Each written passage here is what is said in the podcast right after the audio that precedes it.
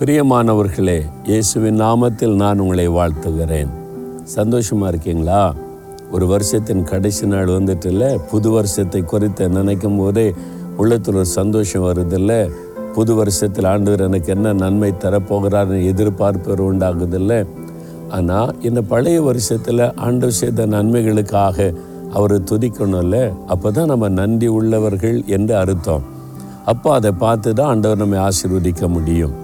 ஆனால் இந்த நூற்றி மூன்றாம் சங்கீதத்தில் தாவீது தன்னுடைய வயதான காலத்தில் தேவன் தன்னை நடத்தி வந்த பாதையை சிந்தித்து பார்த்து உள்ளத்தின் ஆழத்திலிருந்து ஆண்டவரை ஸ்தோத்திரம் பண்ணுகிறார். என் ஆத்மாவே கத்தரை ஸ்தோத்தரி. அவர் செய்த நன்மை நீ மறந்துடக்கூடாது என்பதாய் சொல்லுகிறார். என்ன நன்மை செய்தார்? நேற்றைக்கு ஒரு காரியம் சொன்னால அக்கிரமங்களை எல்லாம் மன்னித்தார் நோய்களை எல்லாம் குணமாக்கினார். அது மாத்திரம்தானா? நூற்றி மூன்றாம் சங்கீதம் நாலாம் வசனத்தில் உன் பிராணனை அழிவுக்கு அவர் விலைக்கு மீட்டு உன்னை கிருபையினாலும் இரக்கங்களினாலும் முடிசூட்டினார்.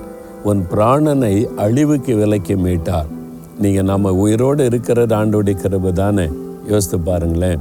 எத்தனை விபத்துகள் எத்தனை மரணங்கள் எத்தனை கொள்ளை நோய்கள் அதனால் ஏற்பட்ட மரணங்கள் எத்தனை நம்ம கேள்விப்படுகிறோம். லட்சக்கணக்கான பேர் இந்த வருஷத்தில் பலவிதமான பாதிப்புகளில் மரணம் அடைந்திருக்கும் போது நம்முடைய பிராணனை அவர் அழிவுக்கு விலைக்கு காத்து கொண்டாரே. அந்த அன்பை நினைத்து ஆண்டவரை துதிக்க வேண்டாமா? ஆண்டோடைய கிருபதான நம்மளை பாதுகாத்திருக்கிறது. இல்லை உங்கள் திறமைன்னு நினைக்கிறீங்களா?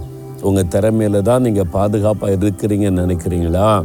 இல்லை பிரியமானவர்களே ஆண்டவர் நம்முடைய பிரயாணத்திலே பாதுகாத்தார் இருக்கிற இடத்துல பாதுகாத்தார்.